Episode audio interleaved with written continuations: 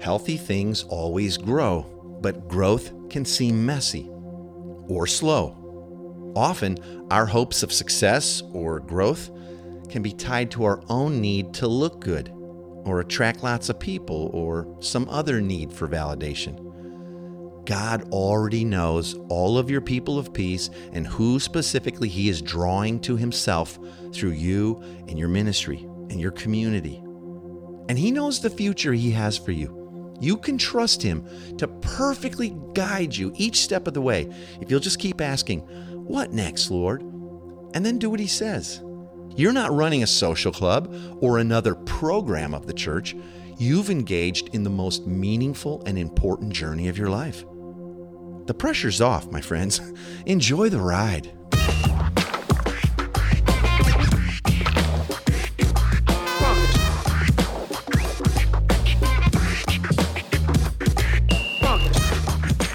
To the Everyday Disciple podcast, where you'll learn how to live with greater intentionality and an integrated faith that naturally fits into every area of life. In other words, discipleship as a lifestyle. This is the stuff your parents, pastors, and seminary professors probably forgot to tell you.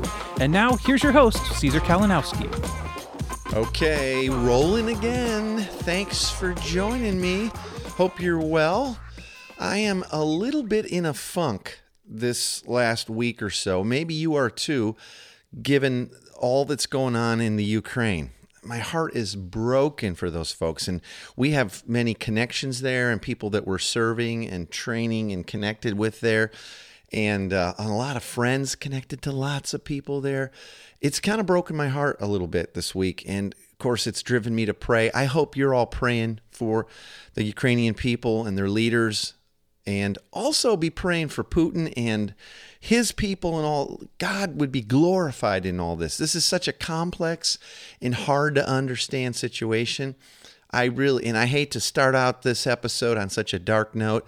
I don't go deep into politics or those kinds of things, but this is happening right now. If you're hearing this podcast around the time we publish it. So I hope you're already play, praying. If not, please join me in praying for the Ukrainian people, for their protection, for their wills, for their stamina to, to stand strong and hope, for the believers to continue to step up and serve. I've seen some amazing things going on amongst the church, really serving in this. And also be praying for, for Russian people and their leadership as well. Wow we'll trust God to glorify himself in this. And even though we don't understand it fully now, he'll reveal it someday. Okay, so that's that. We'll try to turn things to a little brighter topic here now. I want to thank our sponsor on the podcast, Missio Publishing. They've got many great resources for missional living, as I keep encouraging you to check that out over at missiopublishing.com. One I wanted to highlight today that I really love is Hugh Halter's book, Bivo. And that's stands for like bivocational. And as we know, the church in the West is incredibly changing. And every denomination's in decline, and church attendance continues to struggle.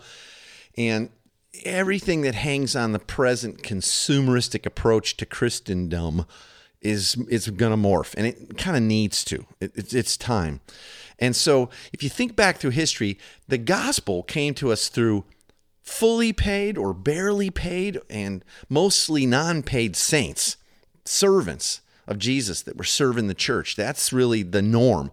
And the future, I think, of kingdom life, and this is what Hugh talks about in Bivo and kingdom life and ministry, it really depends on God's people finding creative pathways for leveraging all of life into one calling. And so this book, Bivo by Hugh Halter, it's a bit of his own story, and it's a framework to help you find maybe a leverage point on how to begin to have maybe a bivocational life, whether you're either a marketplace leader, own a business, or work in the market, or you're a ministry leader and you're realizing things are shifting and I need some financial changes or the way we kind of combine all things into one life. I think you'll find Bivo to be really encouraging for that. Go over and check that book out at missiopublishing.com, M I S S I O missiopublishing.com. I think you'll really enjoy that. All right. So far in our conversation series, we've shown you how you might need to or want to address a whole slew of really important topics connected to leading folks into discipleship as a lifestyle and missional living. It's been a great series, if I do say so myself, and I've received a lot of positive feedback. So thank you for that. You know who you are. Thanks for encouraging this series to, to go and, and just what you're getting from it. Now, if you missed any of the episodes in this series, you may want to go back and check them out. We talked about a lot of things. You remember all the way back in the first conversations episode, we talked about we don't go to church. That's not the building's not the church, we are. And then in the next one, we talked about who we are and we went deeper into our identity. Really a pretty cool episode.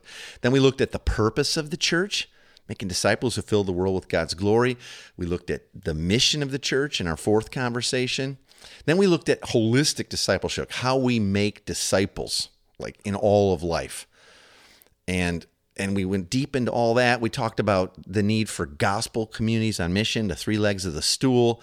And then in, in, in, the eighth one, we talked about the difference between a small group or a missional community. That was a pretty cool conversation. We compared and contrasted a couple there.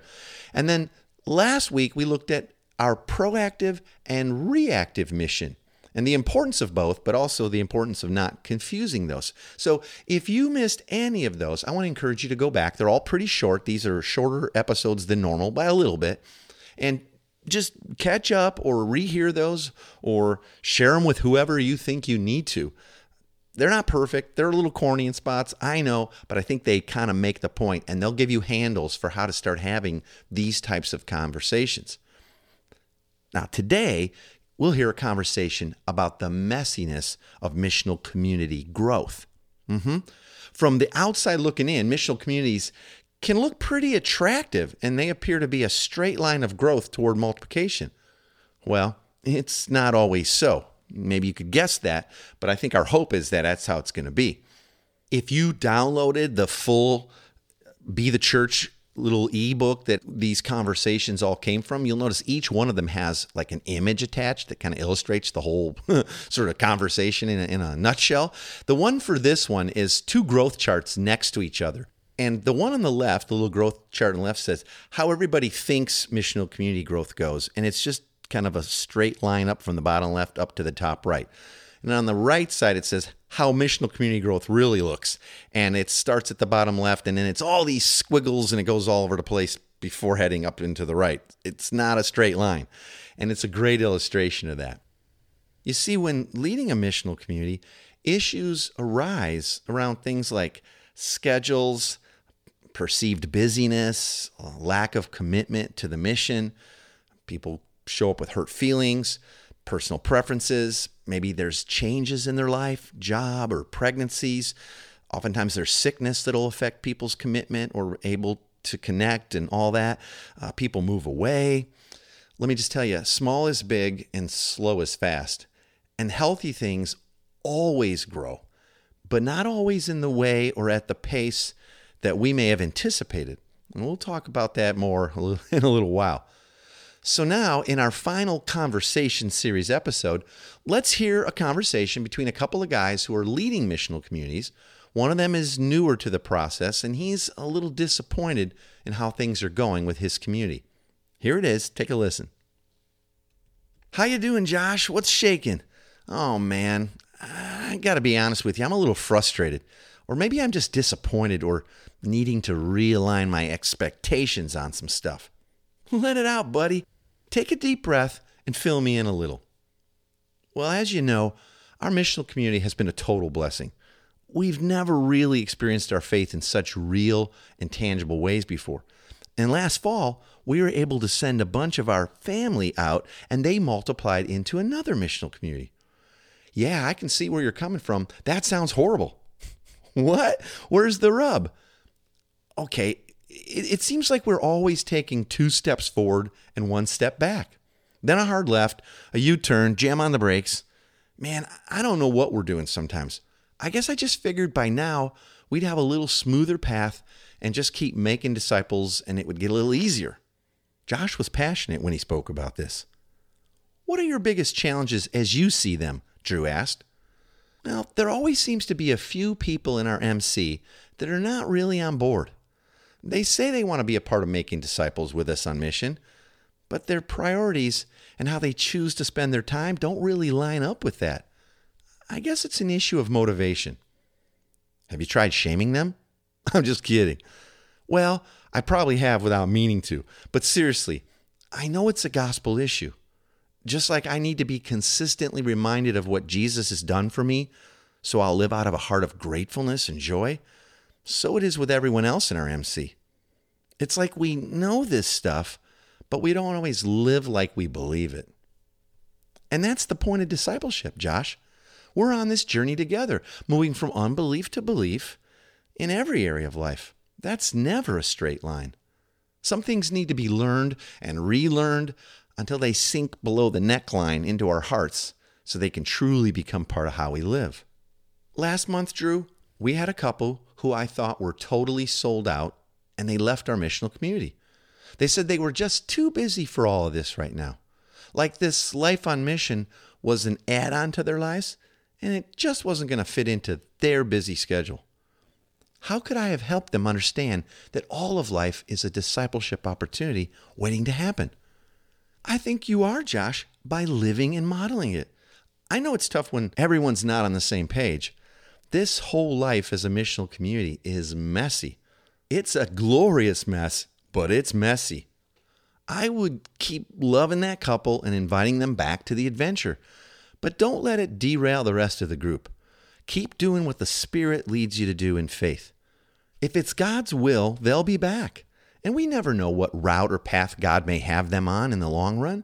I know He'll use their time in community with you to shape their lives for His glory ongoing. You just may not get to see that season with them. And that helps, man. Once again, I'm learning that this is not something I get to control. In fact, I don't really want to. Just keep loving people, my brother. When you look back over that twisted path in a few more years, it'll be covered with fruit and changed lives. And you'll be having the same type of conversation with another young leader while you try to talk him back off the ledge. Okay, I realize this may not be the exact stage of life or the situation you find yourself in right now, but I hope it's helped you see that not everything happens as quickly or in the way we want it to people drop off the radar and out of community. This is messy stuff. On this journey, you got to trust that God is filling your lives with opportunities for discipleship and kingdom expansion every day. And some you'll notice, others you may not. Now, earlier I said, healthy things always grow. And that's because everything God created has the seed of multiplication built into it plants, animals, humans, families, communities, and even the church. This, in many ways, is the storyline of the Bible. God blessed Adam and Eve and sent them to be fruitful and multiply and fill the earth. And when God restarted all of humanity through Noah and his family, he commanded them to be fruitful and multiply and increase the number of people exponentially. Remember when God changed Jacob's name to Israel and confirmed his calling? reaffirming his covenant with Abraham and his people, God said to him, I am God Almighty, be fruitful and multiply. And as Jesus sent his disciples out into the world on his great eternal mission, he commissioned them with the same command go and make disciples all over the world. That's pretty much be fruitful and multiply. When it comes to discipleship and the growth of missional communities, multiplication doesn't just happen accidentally just like we talked about in the last episode. You won't make a disciple accidentally. Well, in my experience, multiplication doesn't just happen accidentally either. Everything we do must be intentionally simple, scalable, and easily reproducible. If we're not careful, our communities will remain or revert back to inward focused small groups or purely Bible studies or self help circles. So then, why multiply if it's so much work? Why not just get a group of people and hang out? Well, there's a lot more at stake than just us being happy and having our holy huddle, right? We talk about this a lot on the podcast. Think back with me. The prophet Habakkuk declared the Father's vision for the earth when he said, For the earth will be filled with the knowledge of the glory of the Lord as the waters cover the sea. As we multiply and expand the church, as disciples of Jesus are becoming more like him and making more disciples, God's glory is multiplied. The writer of Hebrews said that Jesus is the radiance of his Father's glory and the exact imprint of his nature. It's the purpose and plan of the gospel that more and more of Jesus' life and ministry through his disciples fill up every nook and cranny and family and neighborhood, every nation on the planet. This is how God is filling the earth with his glory. That's why we do all this why we are so privileged to be and make disciples of Jesus. A life given to making disciples is a life lived fulfilling God's eternal purpose for us and for all of creation. Talk about living a life of purpose. I want this for myself, my family, my kids and grandchildren. Thanks, Father, for calling us into this amazing life with you. That's why we multiply. And that's why we buckle up sometimes and we keep making disciples and multiplying leaders and multiplying communities. Yeah, because we get to. It's a part of God's grand purpose for us. All right, now it's time to leave you with the big three takeaways from today's topic.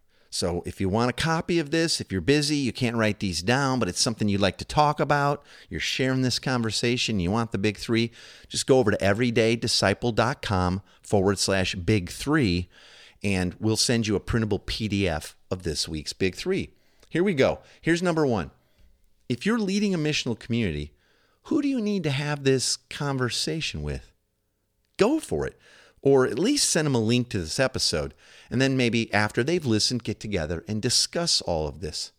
If you and others in your community are feeling frustrated with certain aspects of life on mission, this will be encouraging to them. And if you're married, be sure to listen to this and have a conversation around this topic with your spouse. Number two, your desire to make disciples and build gospel centered communities on mission is a part of God's eternal purpose the purpose of the gospel. It really is. You're not running a social club or another program of the church. You've engaged in the most meaningful and important journey of your life. As you increasingly live out of your God given identity, ask the Holy Spirit to give you more wisdom and grace and the intentionality you need to continue on in this great work. And number three, healthy things always grow, but growth can seem messy or slow. Often, our hopes of success or growth can be tied to our own need to look good or attract lots of people or some other need for validation. God already knows all of your people of peace and who specifically He is drawing to Himself through you and your ministry and your community. And He knows the future He has for you. You can trust Him to perfectly guide you each step of the way if you'll just keep asking, What next, Lord? And then do what He says. The pressure's off, my friends. Enjoy the ride. Okay? I hope that's encouraging to you. And I hope you'll have these conversations. And I hope you'll share this whole series with someone else that you love. I think you'll be glad you did. And I think they'll be really encouraged. Now, that's it for today. Join me next week as we talk about the habit of small steps. I'm going to share with you a simple exercise that we do with the folks that we coach that helps them consistently take small steps in their disciple making progress. I think it'll really encourage you as well. I'll talk to you soon. Thanks for joining us today. For more information on this show and to get loads of free discipleship resources, visit everydaydisciple.com. And remember, you really can live with the spiritual freedom and relational peace that Jesus promised every day.